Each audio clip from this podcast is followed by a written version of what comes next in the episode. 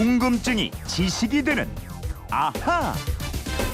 네, 갖가지 궁금증을 지구 밖으로 날려버리는 김초롱 아나운서와 함께합니다. 어서 오세요. 네, 안녕하세요. 오늘 금요일입니다. 예. 아하 금요 특별판 앗, 앗, 이런 것까지. 예, 오늘 이번 궁금증부터 풀겠습니다. 휴대폰 뒷번호 0296님이 노쇠로 만든 놋그릇을 육이라고 알고 있는데요. 방자 육이는 어떤 그릇을 말하는지 궁금합니다. 이러셨어요. 놋그릇. 이거 과거에 집에서 많이 사용했는데 그러게요. 김초롱 씨는 어때요? 예. 놋그릇 씁니까? 안 씁니까? 어, 아예 없어요. 집에 없어요. 왜 좀 좋은 한식집 가면은 네. 쫙 차려서 나오니까 그 기분 아, 좋더라고요. 저는 그거 좋더라고요. 네. 놋그릇으로 괜히- 괜히 방자 유기로 쫙 네. 깔아놓으면 더 어우, 맛있어요. 네, 뭐 있는 진짜 있는 것 같아요. 네. 놋그릇을 우리가 방자 유기 이러, 이러잖아요. 그쵸. 네, 방자 유기가 뭡니까? 네. 우선 육이라는 게 구리빛의 놋그릇을 말하죠. 네. 구리와 주석 성분이 8대 2 비율로 섞여 있어서 살균 작용을 하기 때문에 건강에 좋은 그릇으로 알려져 있습니다. 음.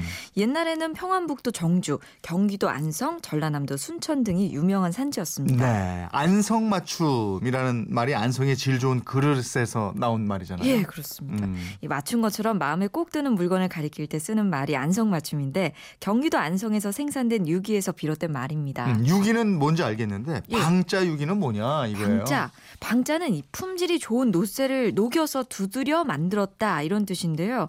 방자 유기의 방자는 일종의 브랜드 명이라고 생각하시면 되겠어요. 어. 이 과거에 유기를 잘 만들던 유명한 장인이 유기 그릇을 두드려서 다 만든 다음에 그릇 밑에 한자로 방이 방자, 방향, 방시할 때 그 방이란 한자를 찍었어요. 네. 그래서 그 글자 를 자자를 더해서 네. 방자라는 뜻인데 네. 이 발음을 계속하다 보니까 방자가 방자가 돼서 방자 아. 육이라고 된 겁니다. 방자 발음이 네. 방자가 됐다. 네.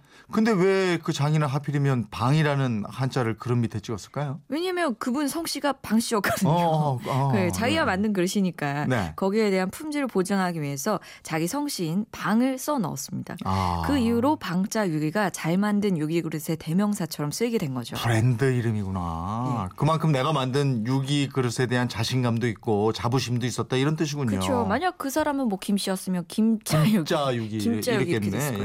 예. 이번 추석에 종갓집 같은 데서는 유기 그릇으로 차례상 차리는 집도 많을 텐데 그릇 밑에 방자가 찍혀 있는지 이거 한번 살펴보시기 바랍니다. 네. 이번에는 7222님이 추석 차례상이나 제사상에는 명태전과 삼색나물을 올리는데요. 이런 음식을 올리는 이유가 뭡니까? 이러셨어요. 네. 아니 뭐 명태전 삼 색나물 말고도 흔히 뭐 홍동백서, 어육 어동육서 또는 뭐 조율시, 조율이시 이렇게 해야 격식에 맞는 거다라는 말 있잖아요. 네. 근데 지난해 저희 그건 이렇습니다에서 성균관 의뢰 부장님하고도 인터뷰도 했지만 네. 이런 규정이 어디 딱 나와 있는 게 아니더라고요. 음, 음. 주자 가래라고 조선시대 유학자들의 가정을의 참고서라고 할 수 있었던 그 책에도 차례상으로 차 한 잔, 술 한 잔, 과일 한 접시가 전부라고 적었습니다. 아, 그러니까 반드시 뭐 삼색나물을 올려야 된다. 꼭 명태전을 올려라. 그리고 또 순서는 이렇게 하라. 이게 정해진 게 아니네요. 그렇죠. 음. 특히 차례상은 상다리가 휘어지게 차릴 필요도 없고요. 네. 간단히 정말 정성껏 차리면 된다는 거죠. 아니 근데 어떻게 해서 명태전이니 뭐 삼색나물이니 하는 음식들을 올려야 되는 것처럼 이렇게 예. 통용이 된 거예요? 그러니까 어느 정도 기본적인 형식은 필요하다고 생각한 후대 사람들이 이렇게 해야 한다, 뭐 저렇게 네. 해야 한다 하면서 의미를 부여했기 때문입니다.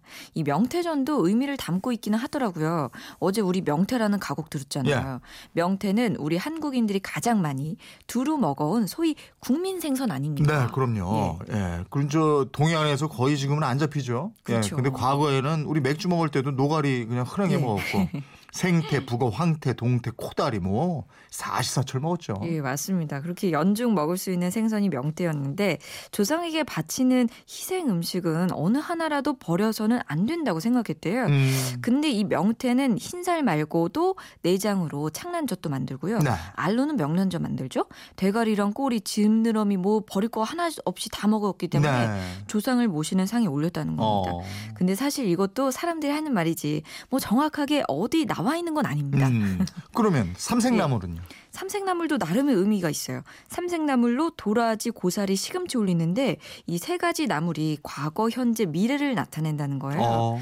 뿌리 채소인 도라지는 조상을 뜻하고 음. 줄기 채소인 고사리는 지금 현세를 사는 우리들. 네. 시금치는 잎채소니까 후손을 의미한다. 하. 이런 해석이 있는가 하면요. 음. 이걸 또 색깔로 나눠서 흰색의 도라지가 조상, 나무색의 고사리는 부모, 그리고 초록색의 시금치는 자식을 뜻하기도 합니다. 야, 이 듣고 보니까 의미가 참 그럴듯하네요. 네. 근데 의미도 의미지만 먹으면 몸에 다 좋은 나무들 있잖아요. 아유 좋죠. 뭐 도라지는 특히 기관지, 호흡기에 좋고요. 맞아요. 고사리는 식이섬유 풍부해서 소변 잘 보게 하고 또 붓기도 빼주고 시금치는 비타민 A, 철분, 칼슘이 풍부한 식물입니다. 예. 근데 아까도 얘기했지만 뭐 반드시 이런 나물만을 올려야 된다 뭐 이런 건 아니잖아요. 그럼요. 돌아가신 분에게 드리는 기제사는 이 고인 중심이지만 네. 추석 같은 명절에 지내는 차례는 남은 사람 중심이라고 해요. 따라서 차례는 돌아가신 분이 생전에 좋아하던 음식 한두 가지만 올리고 네. 나머지는 준비하는 사람들이 좋아하는 음식을 중심으로 차리면 된다는 거죠. 음, 우리가 전에 한번 얘기했습니다만은 제주도에서는 차례상에 빵이 오른다 그러고 예. 지방마다 차례상에 올리는 음식도 다르고 이래요. 맞아요. 그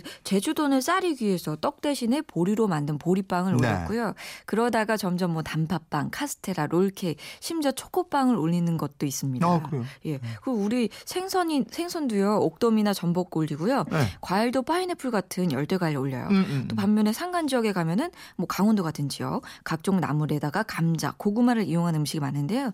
메밀로 유명한 평창에서는 차례상에 반드시 메밀전을 네. 올린다고 합니다. 저희는 돌아가신 할머니 할아버지가 커피 좋아하셨거든요. 예. 커피 올려요. 그 집집마다 다 네. 이게 좋아하던 음식 그럼, 올리고 편의상도 따로 하시더라고요. 음, 또 영남 지방에서는 대구포, 상어포, 피문어 같은 건어물 올리잖아요. 예. 호남에서는 또 말린 홍어, 병어, 가자미 이런 거 올리고. 맞아요, 맞아요. 예, 다 지역 특색이 있는 거죠. 7222님 궁금증 풀리셨어요? 아하 금요 특별판 앗 앗, 이런, 이런 것까지 것까지. 예, 오늘 소개된 분들께 모두 선물 보내드리겠고요. 궁금증이 있는 분들 은 어떻게 해요? 그건 이렇습니다. 인터넷 게시판 MBC 미니 휴대폰 문자 샵 8001번으로 문자 보내주십시오. 짧은 건 50원, 긴 건 100원의 이용료 있습니다. 여러분의 호기심, 궁금증 많이 보내주세요. 네 지금까지 궁금증이 지식이 되는 아하 김초롱 아나운서였습니다. 고맙습니다. 고맙습니다.